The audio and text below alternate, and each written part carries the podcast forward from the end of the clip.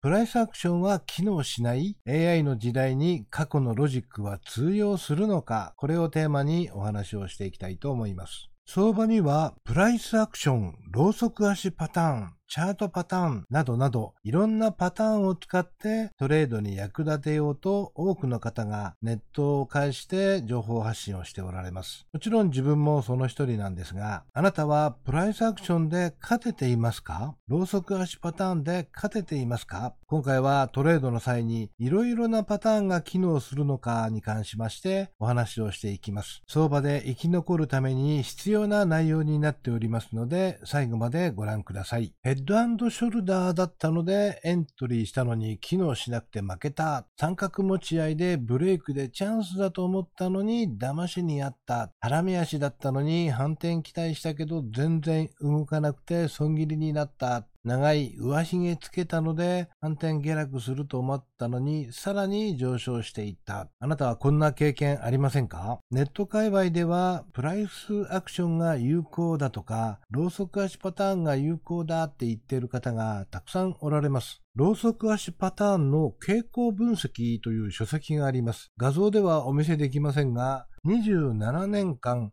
3860銘柄1483万5838取引のデータの株価の特性が明らかに、定説の嘘を解き明かすという書籍の説明文通り、膨大なデータ分析をされている了承です。自分もこれを購入して読んでみました。有名な坂田古法に関しても分析されています。この書籍によるとかなりのパターンは使えないことがわかります。坂田古法も残念ながらその中に含まれておりました。そしてその中でも成績の良い15パターンに関して紹介もされております。その内容に関しても詳細は省きますが、その15パターンのロジックをもとに EA 自動売買ですね。これを作ってみたんです。その結果、バックテストでは確かに勝つことができました。でも、問題はフォワードテストでは壊滅的な成績でした。膨大なデータ分析も過剰最適化カーブフィッティングという結果になったということです。では、パターンは使えないのか対処方法はあります。この後しっかり解説してまいります。多くのパターンは最近の PC の高速化や AI 主流の相場では機能しにくくなっているのは事実と認めざるを得ません。しかし、皆が皆高速 PC や AI を使っているわけではありませんね。まだまだ人間がトレードしている割合は多いです。将来的にはどうなるのかわかりませんが、現段階ではまだまだ人間が主流です。人間がトレードする限り、市場参加者の心理はトレーダーという人間の心理が働きますので、過去に機能したパターンが未来でも再現される可能性は高いんです。では、ここから対処方法を解説してまいります。そもそも相場は思惑通りにいかないものなんだってことをまず理解してください。